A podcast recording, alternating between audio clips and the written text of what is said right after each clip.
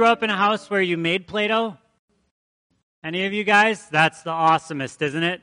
Because it was, for whatever reason, Play Doh's like 49 cents. If you go to Walmart, if you're an adult and you haven't been in the toy aisle lately, it's really good. They're doing good things with toys. It's great. But Play Doh, Play Doh's like super cheap. It's so cheap. And yet, in our house, we rarely had Play Doh. Maybe it was because we were bad Play Doh players and we mixed it all and whatever. But my mom would make Play Doh, and so we'd have this gigantic, it felt like just a swimming pool of Play Doh every once in a while, and it was so great. So there's something about Play Doh. Um, in an article, uh, I don't know if you read Relevant magazine. I think I aged out of it, but um, in earlier this year in January, there was an article by um, Shane Pruitt, and the title of the article was "Why Do So Many People Talk About Jesus but Not Read the Bible?" And here's how Shane begins that. He says, My wife Casey and I have five children. Our oldest two are both girls, and they love to play with Play Doh. They have all the colors and all the tools necessary to mold, shape, build anything their vivid imaginations come up with. So now's this moment of Shane's confession. He says, I love to play with them and create as well. Said it reminds him of his childhood. But his daughters will often put him into a timeout when he mixes the colors to create new ones. And it, what they yell at him is, Daddy, you're ruining it. So the reason he says we all like Play Doh as children is because we kind of believe that we could make just about anything we wanted with it. And we'd mold and shape and bend, and then if we didn't like it, you could just smash it and start over, right? And that was the fun of it. And see, Shane says, I believe this is the same reason why so many people talk, people love to talk about Jesus, but don't actually read the Bible. In fact, we've all heard people say stuff like that. I love Jesus, but I don't like the Bible. Or I have deep respect for Jesus, but I don't agree with the Bible. And goes on and he says, Is it possible that we're worshiping a Play Doh Jesus? Meanwhile, the main reason we don't have an issue with Jesus is because it's a Jesus that we've created in our own image. We'll shape and mold and bend him to be what we want him to be. And then the very moment that particular Play Doh Jesus no longer appeases us, we roll him up and we start over. We create a different Jesus, more to our liking. And when we do this, we're not worshiping the Jesus of the Bible, but rather a Jesus we've created in our own minds. It's such an important question this morning. And I know to a room we've gathered, we gather week after week around the Bible. This isn't a church where you're going to get a snippet of a scripture verse. In fact, we're probably going to spend too much time in a passage and, and go long or whatever. Um, but, but there's always that temptation to sing about Jesus, to talk about Jesus, to have dialogue or even discussion or coffee and whatever about Jesus. And maybe we find ourselves in moments or seasons where it's been a while since we've been in Scripture. The question that this raises, and to me, this is an important question, and it's this which Jesus? We could spend a lot of time this morning and talk through all the different Jesuses that are out there. There's social justice Jesus that's only about uh, solving the problems of the world that others have created that um, that he fights for. And, and Jesus does fight for the voiceless, he does fight for the powerless. He is on the side of the fatherless, the orphan, and the widow. widow, widow. But that isn't the primary reason why God took on flesh and blood to come among us. There are others that Jesus is just the great philosopher, or he's the teacher, or he's the great uh, moral educator, or he's the rabble rouser or he's just an accessory that gets thrown into fashion from time to time to shake things up. There are a lot, a lot, a lot of Jesuses in our culture. In academic circles, it was popular a few years ago to talk about the historical Jesus and not the Jesus of the Bible because they've, uh, you know, adjusted that and bent that and made him into things. But who was Jesus away from the miracles, away from all of those kinds of things, the historical Jesus. Which Jesus are we talking about when we talk about Jesus? And there's a ton of rabbit trails. Who was Jesus, who is Jesus. So you, there's four primary original sources that paint the picture of Jesus. And more than just painting a picture of Jesus, they were written to introduce us to Jesus, who the Jesus of Scripture. So we have Matthew and Mark and Luke and John, these four biographies that we often call the four Gospels or the four, uh, um, these four different books that we've collected together in the Bible. So the way of Jesus, the series that we've been in, the last couple weeks we looked at prayer. Um, what did Jesus say about prayer? What did he invite us to pray? How did he invite us to pray? Why did that maybe uh, catch people off guard then? This week we're, we're changing gears and we're still looking at this way of Jesus, but we're this morning going to spend a couple weeks now in the way of Scripture.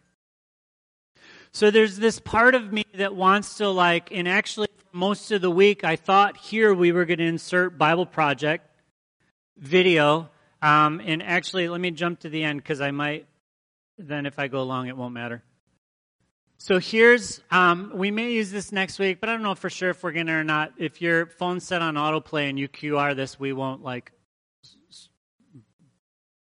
So the Bible Project has, I don't know, I think it's a 64 ish part.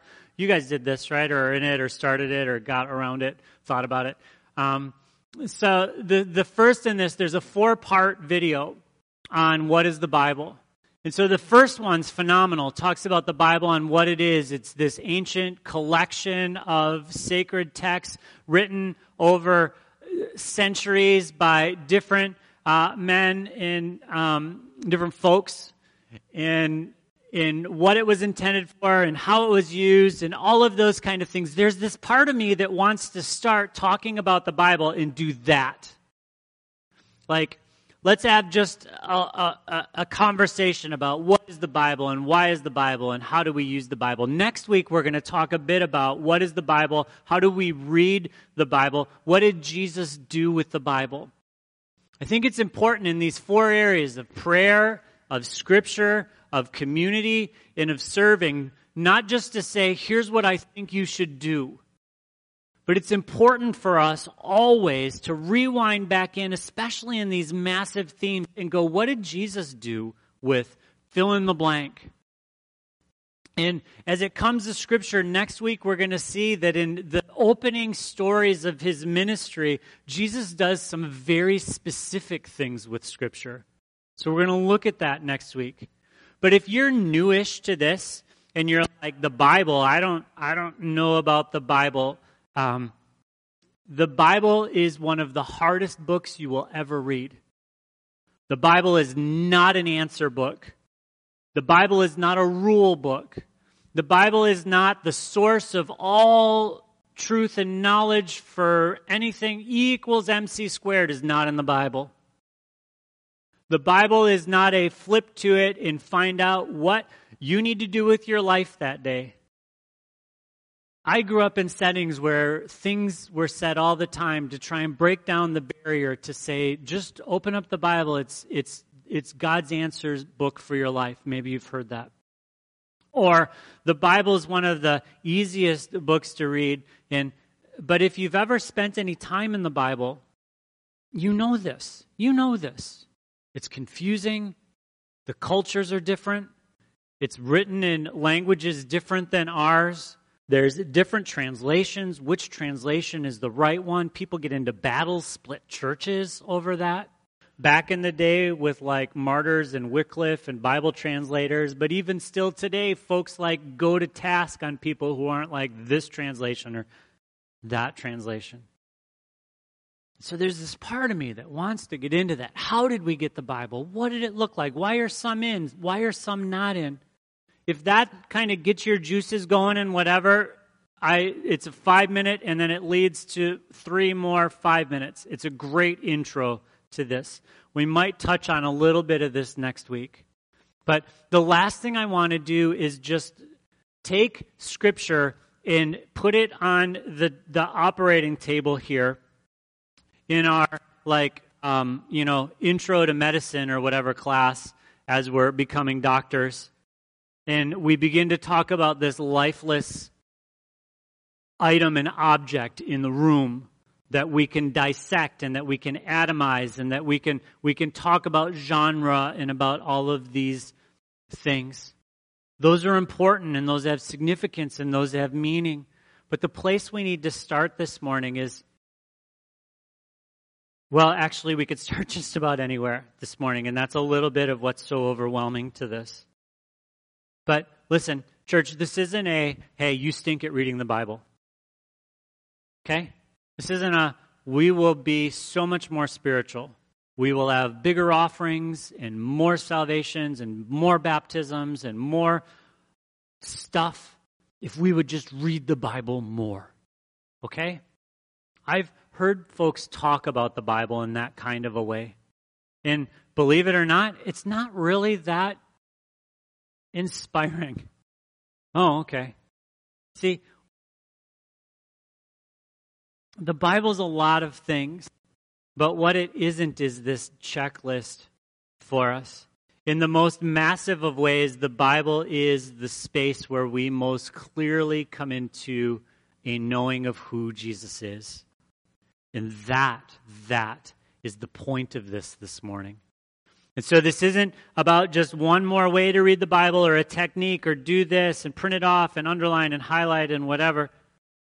This morning is this reminder to us that this, all of it, all of the pages, even in the spaces where it doesn't seem like Jesus is being talked about or revealed, it is movement to get us to Jesus.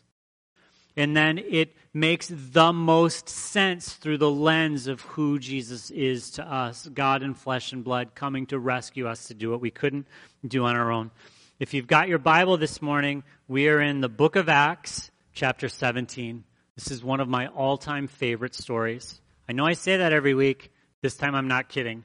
This is the first time I uh, can remember someone teaching teaching this. It was a guy named John Fisher and he was uh, doing chapel at North Central at, at college, um, and and they had brought him in uh, to speak on culture and to speak on Christianity and where those two things overlapped. And as he was sharing through this story of Paul in the city of Athens, my brain just went, "Why have I never thought this before?" Why haven't I seen this? Why hasn't anybody talked about this? How does this? I don't know if that's going to happen for you this morning. I'm not John Fisher. Um, but let's dig in on this story because, well, I think it's amazing. So, the quick context on this is we are a generation away from the life and ministry of Jesus.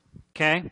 Um, we're at the beginning, or in the beginning of the book of Acts, was, was written by the same guy who wrote the book of Luke. There are two volume set. Um, at the beginning of the book of Acts, Jesus is ascended back to heaven. It's after the crucifixion, after the resurrection, shortly. Um, and then Jesus leaves his disciples. He ascends back to heaven. He sits at the right hand of the Father. And he's commissioned his followers then and us still to take this message of the kingdom of heaven and to go out everywhere to everyone and tell them the good news that God loves them, that he sent his son to rescue them, that he invites them into relationship with him and the followers do what doesn't always happen. They actually do it. And so it's off to the races, and the church begins to build momentum, at first in Jerusalem, and then it begins to spread. And as it begins to spread, it very quickly begins to face pushback and persecution. And one of the guys who does this is a guy named Saul that we pick up and know as Paul. And he has this incredible encounter with Jesus on his way actually to arrest some Christians who are having a house church. And he encounters the risen Jesus. And it changes his life and it spills down through history actually to us sitting here today. And so then from that moment, Paul gives his full life to following Jesus and to telling this story.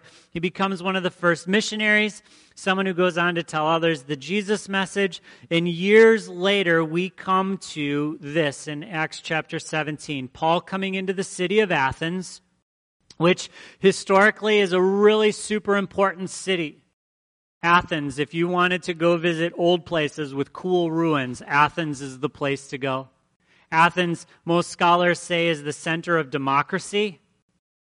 Athens is the place we're going to see there are two uh, sites in this, and this is the one that's significant for us, the Areopagus, and and up here's the Acropolis, and the city of Athens. It had all of it had all of the hits. If you wanted to go to a city and do all of the temples, I did a quick Wikipedia just to see this morning before.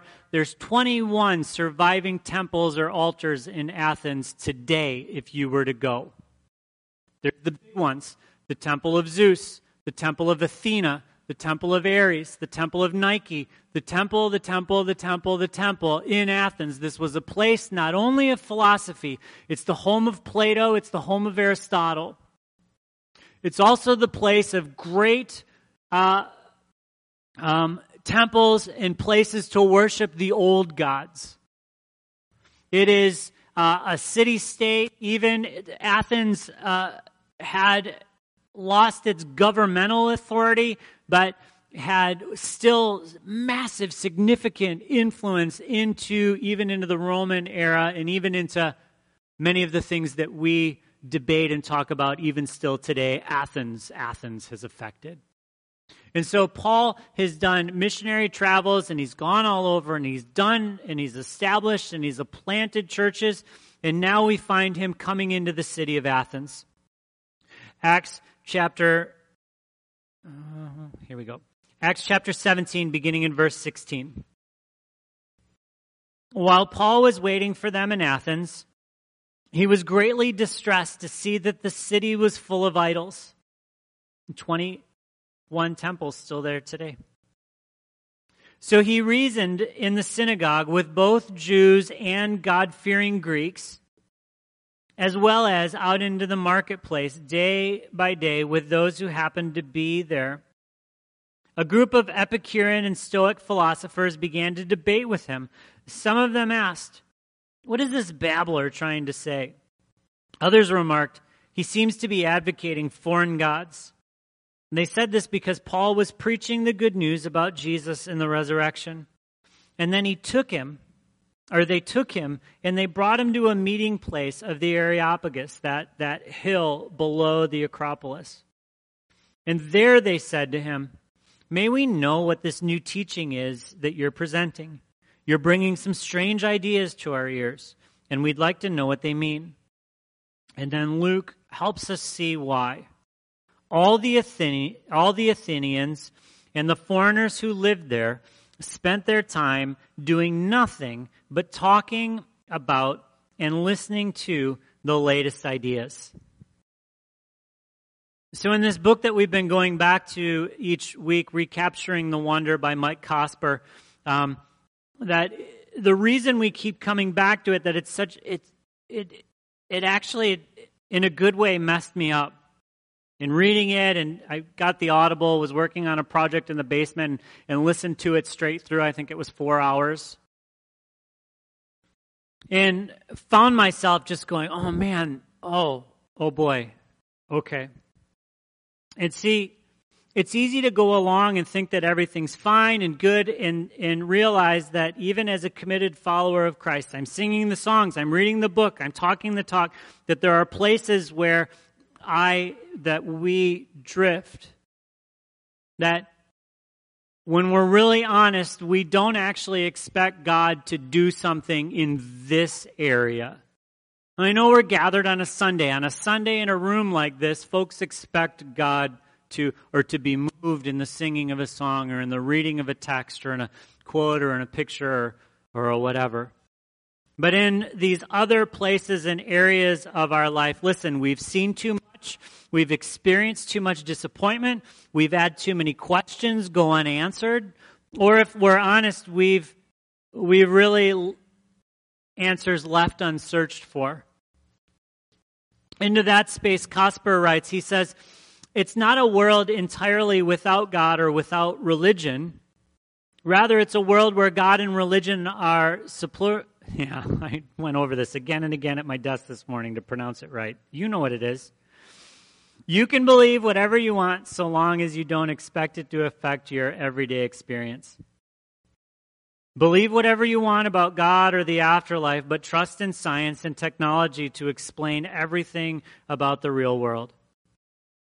See, the world the missionary Paul was talking to in ancient Athens, not very much like our world We've got the difference of 2,000 long years in between us, and yet our world actually isn't so different from then. The philosophy of our age was shaped by the philosophers back then. This attempt to speak meaning into life, to ask the big questions. And it, I love that Luke just throws this in. Like, hey, you don't know what Athens is? Don't, here's what Athens is. All the Athenians and the foreigners who lived there spent their time doing nothing but talking about and listening to the latest ideas. That isn't at all like our time. That has no context, no nothing at all like now. In fact, it was a whole, it was a whole like, uh, not just a lifestyle of like, I'm just a forever student. Like, you could just travel and give speeches and get paid for your speeches. And so people would come in and they'd give their talk, and then if they liked that talk, they'd get some money out of that talk. And, and so Paul gives this message. He's giving it in the synagogue like he always does. He's giving it to those who should know Jesus as the Jewish Messiah. Those who had a context, who knew the stories, who knew the scriptures, who knew it. That's whenever Paul goes to a new place on his travels, either recorded or not recorded, he goes to he goes into the synagogue and speaks to those who should go, Oh, actually, I know what you're talking about. This makes sense. But then, after, and sometimes it even records this, that sometimes it's just like you're crazy, other times it's like this violent rejection of him. Then he goes to those who have no context. So, this is the perfect picture of our time. No cable news back then, but it sure sounds like cable news and TED Talks. See, has anyone ever really changed something in your life because you listened to a good TED Talk? Let's be honest. Like, I love a good TED Talk. In fact, sometimes at lunch, like, I'll just scroll and search and find one, and okay, tell me about robots, or tell me about black holes, or tell me about these things that live at the bottom of the ocean that have no eyes but could change the world, or whatever. Like, just TED Talk me. I want to be smarter. But there are very few of those TED Talks that on the other side of them am I ever like, oh my word, I need to change this in my life. Maybe you're different than me. Maybe you have changed something in your life because of a TED Talk, but I'm willing to bet most of us, even on those ones that we super loved, we're like, that was great. What's next? And that is the world of Athens. It's the world I live in, it's the world they lived in, it's the world we all inhabit. This, where, or maybe a TED Talk's not your thing, but that documentary or that, seldom does it lead to us actually living different. So Athens is the center of philosophy. It's this massive influence on the ancient world and all the way back to us. It's full of temples and places of worship to the old gods. Now picture Paul walking into that place. Now, I don't know in your imagination what role Paul fills. In the church, he's a giant. In the church, He's the most educated of our speakers. He's the, he's the one, he wrote the book of Romans. I mean, read the book of Romans in one sitting and you go, this guy could walk into any room and hold his own. But walking into this place where just talking, talking, talking was the profession and what they were known for. Part of me wonders if there was at any point in Paul where he thought to himself, what do I have to bring into this setting? How am I going to influence this? I'm just Paul. The things that are make me who I am have no weight, no merit, no pedigree here in Athens. And as he's walking around the city, he goes from temple to temple to temple to temple, or even if he just looked in the window on them, He saw idol after idol after idol after altar after altar after altar.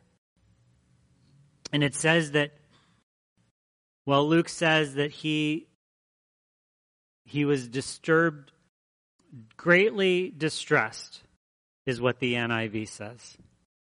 He has issues. Now, this is free, and we won't beat this horse, but this is an example to us. Sometimes we find ourselves in this setting. Follower of Christ, you're all in on this. You look out into the world around you and you see temple after temple after temple, idol after idol after idol, and you see that this is not what God intended and that it is destructive and that it is all of these things and you are greatly distressed. Anyone else had that in the last five days? yeah. I mean, if you're engaged you see it, and you probably are. And then what do you do with that? In our outrage shame culture, it's do something right now. It's what Paul does with this is an interesting example to me as a follower of Christ. So here we go. Let's keep going. Verse 22. So he's telling them all. He's, they bring him in. They want to know. They bring him into the area, so then Paul stood up in the middle of the meeting and said, People of Athens, I see that in every way you are very religious. For as I walked around and looked carefully at your objects of worship, I even found an altar with this inscription to an unknown God, so that you are ignorant of the very thing that you worship. And this is what I'm going to proclaim to you. The God who made the world and everything in it is the Lord of heaven and earth and does not live in temples built by human hands. And he is not served by human hands as if he needed anything. Rather, he himself gives everyone life and breath and everything else. From one man he made all nations that they should inhabit the whole earth and he marked out their appointed times in history and the boundaries of their lands. God did this so that they would seek him and perhaps reach out for him and find him, though he is not far from any one of us.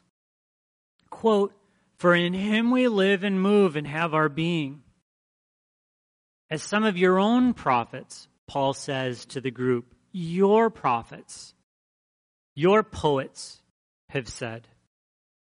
Quote, we're his offspring. Therefore, since we are God's offspring, we should not think that the divine being is like gold or silver or stone, an image made by human design and skill. In the past, God overlooked such, such ignorance, but he commands all people everywhere to repent. Oh, thanks, sorry. For he has set a day when he will judge the world with justice by the man he has appointed. He has given proof to this to everyone by raising him from the dead. When they heard about the resurrection of the dead, some of them sneered, but others said, Hey, we want to hear you again on this subject. At that, Paul left the council. Some of the people became followers of Paul and believed. Among them was Dionysius a member of the Areopagus, also known, or also a woman named Damaris, and a number of others. This is so great. Here's the thing that's great about this. Did you notice what Paul didn't do? He didn't turn them back to the words of the prophet Isaiah. He didn't turn them back to Genesis. He didn't turn them back to the Exodus. He didn't turn them back to Moses or the law. He didn't turn them into the Psalms or to King David. He didn't talk about Babylon. He didn't talk about the temple or exile or return from exile. He doesn't do anything Jewish. In fact, did Paul even mention Jesus by name? No. Wait a minute. You can't give a sermon and not say Jesus. And yet, Paul knows who he's speaking to. This is beautiful. Paul meets these not Jews right where they are with the good news of Jesus because Paul was so saturated with the story of Scripture revealed in the Bible that he could tell the Jesus story and not need to make it only a Jewish story. Well, that's me. That was supposed to be silence. So Paul tells the story of Jesus, and he doesn't need to have it be a Jewish story. No one there would have been impressed by Paul's Jewish pedigree, his knowledge of the Hebrew scriptures, his, his uh, Jewish calendar. None of that mattered in that space. And rather than try and impress them and rewind them back to the story of Genesis 1 and then bring them up to speed, he meets them in their religious system. He knows that the God of Scripture, he knows that God meets these folks right where they are. Now, maybe this isn't that big a deal. Jay, let's just talk about the Bible. Actually, the stuff that you were saying in the beginning sounds a lot more interesting than just this random story from the book of Acts. What does this actually have to do with the Jesus, the way of Jesus, and the idea of Scripture? Next week, we're going to talk about that. What did Jesus do with the Scriptures? But see, the point of the Bible isn't the Bible. The point of the Bible isn't the Bible. The point of the Bible is to introduce us to Jesus. Church, listen. I love the nerd stuff when it comes to Scripture. But there are way too many times in my own backstory where I've gotten too excited about how they quarried the rock for the temple and missed who the temple was for that I've nerded out on some historical context of Scripture because I was raised in a church that never talked about that. But because I was so excited about that, I thought that was the point of the thing. The point of the Bible isn't the Bible. The point of the Bible is Jesus. And in some circles, the Bible has actually become the 22nd altar of Athens that we worship the Bible sola scriptura, to the point of not even encountering Jesus with this. I want to talk about history. I want to talk about context. I want to talk about Greek or Aramaic. I want to talk about something else rather than Jesus. And so, listen, church, the point of the Bible, whether you've been around this 100 years or 15 seconds, the point of reading this is that we get an encounter with Jesus. And all the Norwegians said, mm, Again, this isn't a you don't read the Bible enough, so read the Bible more. That's not what this message is this morning. I don't want to talk about what the Bible is. I don't want to talk about how we got the Bible. I don't want to talk about why we don't have the Gospel of Thomas. I don't want to talk about what scroll we found or we didn't find. Jay, that's really weird because you spent half of the sermon on Easter showing us the Isaiah scroll from the Jerusalem Museum. So that's kind of a weird thing. It's way too easy to get stuck and caught and run with that. And then have a Jesus of Play Doh because when I'm not in Scripture, I'm not reading it, when I'm not hearing it, when I'm not letting it read me, when in listen, when I'm not responding to it, I'm Play Doh making Jesus. And some of you know exactly what this is. You've found yourself in seasons where you are dry on the inside, or your worldview is beginning to look more and more like everyone else around you. And you can do the, the Bible talk, you can do the theology talk, you can do the Bible project talking. But you're not in it. Because I've been there. And the danger in this is that we can begin to fool ourselves into thinking that we are somehow doing what we are called to do, and that is not true. I would rather none of us know any of the context of this, and all of us respond to love your neighbor as yourself. the beginning of wisdom is the fear of God. See, there are things that when we are spending time in this, well, Jay, what does it look like to spend time in this? We talked about this a little last week when we said pray scripture. Don't read this with all of your everything out, like your commentaries and your. Jay, when you're reading this, just read it. Shut off everything else and just read this. And let your imagination light up when you see Paul standing in front of them. Paul was so saturated in Scripture, and I don't want to this to feel like it's an elite thing. You got to arrive at this place. Because if that's our takeaway this morning, that's the wrong takeaway. But the point of Scripture is that we spend time in this, and over our life of spending time with this, it so saturates who we are that you can talk about Jesus without having to go to Isaiah, without having to go to the Psalms. Paul doesn't even go to the Gospels. Paul goes to their false faith and says, here's what you think it is, but here's actually what it is. What is the point of Scripture?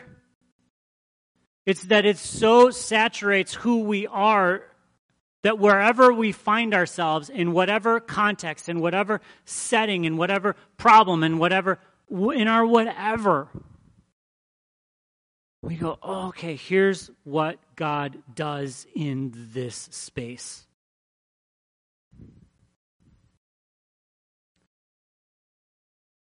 Paul says to him, Therefore, since we are God's offspring, should we not think that the divine being, or we should not think that the divine being is like gold or silver or stone? In that moment, on that space where he's talking to them, did he point at each one of the different temples? Because the super like varsity level temples of Zeus or Athena, man, they're gold. They're just amazing. They're breathtaking. And does he say to them who are so used to talking without any action, don't think that God is anything like that or that or that or that. Notice he doesn't talk about the incarnation. He doesn't talk about a virgin birth. He doesn't talk about where does he land with this. He says you are created to be this person and you are sustained by the God who sustains everything. It's a pretty good place to start. And then from there, he says you are sustained by this. And then he says, actually, the day when God kind of overlooked all of that and that and that and that, it's done. Here's the bummer on when we hear the gospel. Regardless of what's God going to do with the tribe and the place that hasn't heard the whatever, as soon as you hear this is applicable to our life. And so that's the bummer on this, and that's the beauty, and that is the demand of respond. There is no, I know. So in the past, he overlooked that kind of stuff the gold, the silver, the stone, the idols, the temples, the whatever. But see, God actually calls us to repent. And he's set a day in advance when he's going to judge the world by justice through the one that he appointed. That is like, like Paul. You should have said Jesus here, and then you should have said Jesus here. And maybe Luke just assumes that we know. But this is good news with just the reality of what this is. You saying Jesus isn't important here, Jay? What do you, what's going on with that? We put such barriers in front of people. What is the good news here? That God came and he died on a cross and that he rose from the dead. It's amazing. So, what does this have to do with the way of Jesus? And what does this have to do with what we do with Scripture? He is the one who gives everything life and breath and everything else. God did all these things. Paul reminds them and preaches to us so that we would seek Him and perhaps reach out to Him and in reaching, find him. For in him we live and move and have our being, as some of our own poets, some of your own poets have said, we are of his offspring. Paul's inviting the Athenians into a relationship with Jesus, not just using proof texts from the Bible. He doesn't need to because he's so shaped by the language and the stories and the message and the hope and the reality that's found in Scripture that he can bring that truth into that context. They don't have to come to Paul to meet Paul in his belief in order to meet Jesus. Paul communicates to them the good news without any Old Testament. It blows my mind. What does this mean? We live in a culture that is Athens. Outside, on any given day, we have people in our actual lives who have no context for the Bible, no backstory, no history, no nothing. And if I think I am going to communicate to them the significance of who Jesus is through proof texting from Isaiah, or getting them to believe that Genesis was six days, or the flood was this certain thing, I'm missing such an incredible thing of what Paul does in the city of Athens. Does revival break out? Is there a grand church in Athens? No, it doesn't. We get a couple names and then a couple more. There are those who believe off of what he said. And so there is responding to the, the, the, the, speaking of the good news. Jay, this is a great message, and it's a good message that pastors should listen to, not me. But here's the reality, church. You live in a disenchanted world that doesn't care a lick about whether or not you can go to a certain passage of Scripture to prove something. It's why we talked about not the empty tomb on Easter Sunday, but encountering the risen Savior. If you are in conversation with somebody and they're just not, and all you're doing is flipping to pages in the Bible, what if maybe you pause and you go something more like this? The philosophers of our day say, Me first. How's that working for you? Because there is a different way of living than me first, where I am the source of all truth, where my feelings are the highest priority. How's that working for you?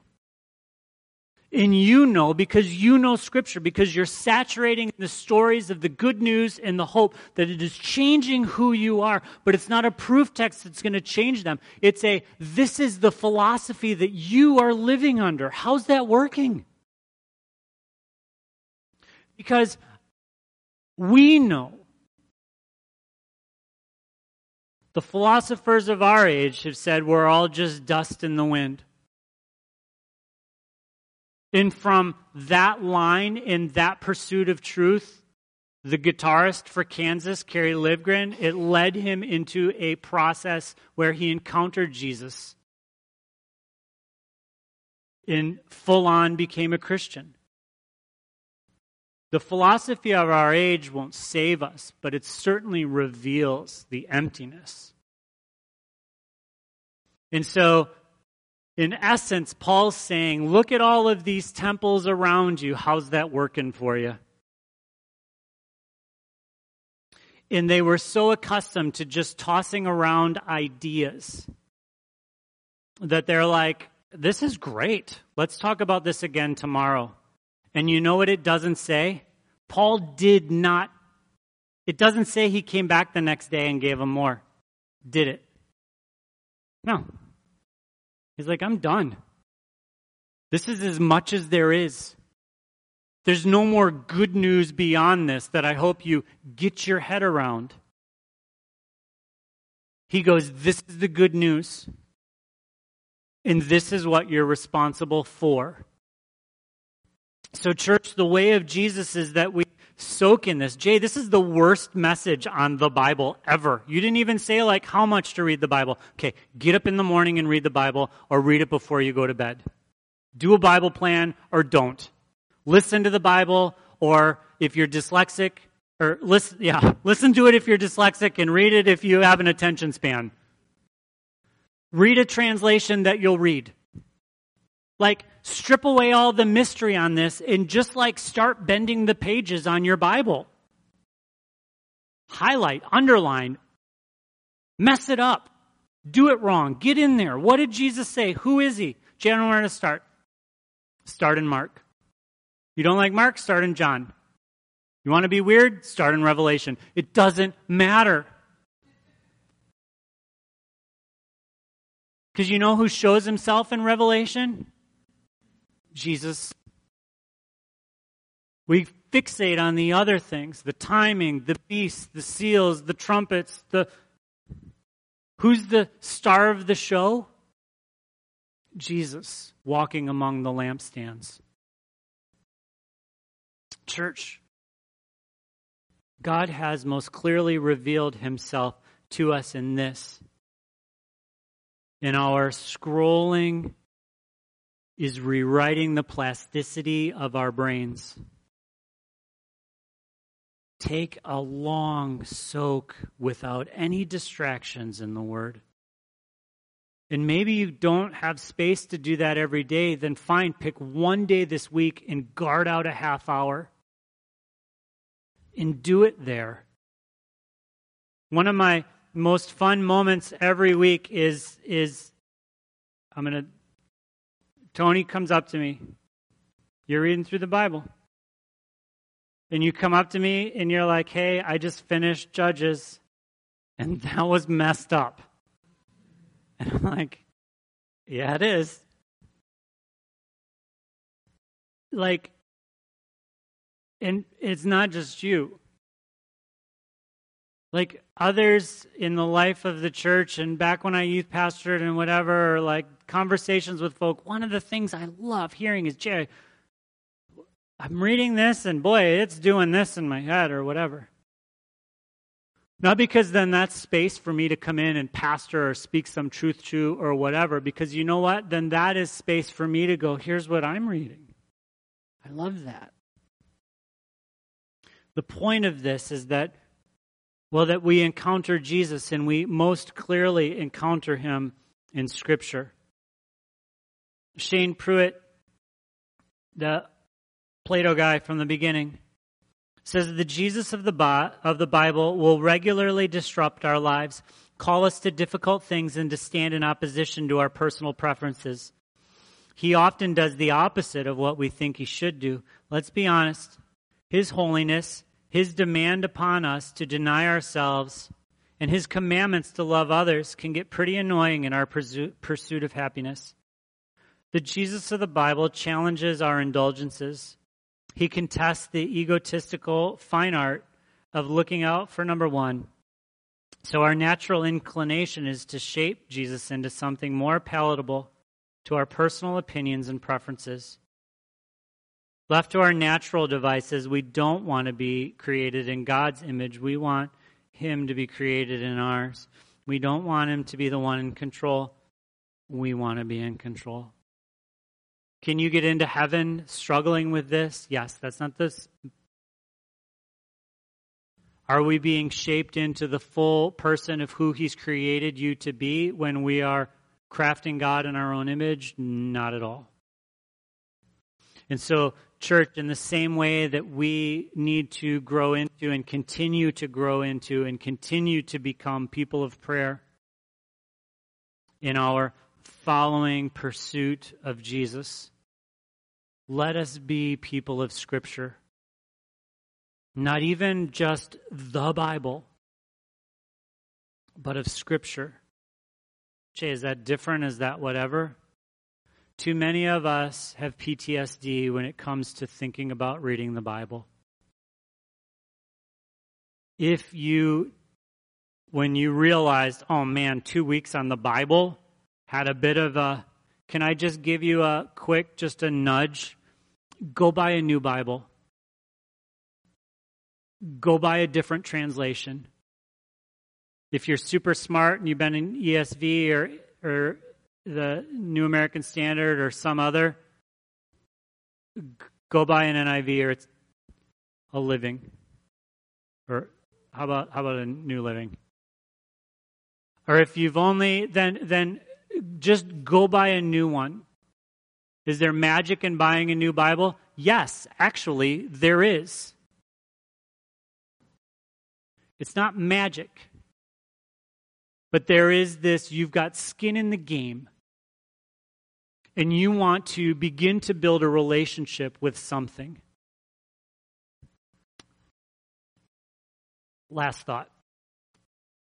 Parents, mom, one of the things that I have that is my most cherished possession in my house is my dad's leather Bible. I actually stole it from him. He didn't do a big ceremony and give it to me. I just took it when I went to Bible college. And it was King James, and so I was real weird right from start. But I love that Bible. It's a brown leather, it's fallen apart, it's underlined, it's highlighted. He has his thoughts in it. As you are interacting with this, I have a Bible for each one of my kids. And originally the idea was is I was going to spend a year and go through it and make notes and questions and then I was going to give it to them. And it's kind of taken on that form and kind of not. Some of you are still in a setting where the kids are there and they're little and they're do that. Legacy, give that. Others, you're like, no kids, or the kids are gone, or the whatever. Sorry, nothing cool for you at the end. No, I'm just kidding. But you get the idea. Interact with this in such a way are any else of you weird that when you write a journal, you kind of think, a hundred years from now, someone's going to read this? Is that just me? I must read too many old dead people's journals. But there is a bit of me going through and reading and processing that I am in also a prayer that one of my kids who's going to get this Bible, it's going to affect and impact them as well. And spouses, maybe it's a, an exchange. Or you're flying solo, you've got someone in mind, I don't know. Interact with it. Let it speak into your life and change you and shape you and saturate all of the things. Because the good Lord knows how many voices in our life want to shape us, want to change us. Let's let it be God's. Heavenly Father, thank you for this moment, for this time, for this day. Lord, I pray just in this story of Paul, who actually didn't do this in any other city except Athens. But God, I pray that this would, would in a way shape our, our idea of what it means to even interact with your word. God, you haven't called us all to be Paul, to go into the farmer's market in a couple weeks and like preach it in the corner. But God, we have people in our lives who are sitting in the same places of the Athenians and the foreigners living in the city who love to talk day after day. God, I pray that you would you would keep us from becoming that. Heavenly Father, zero in on that space in my life that you know I need movement on to let go of, to change, to renew, to repent of, to God, help each one of us to rightly respond to you. Lord, we love you. In your name we pray.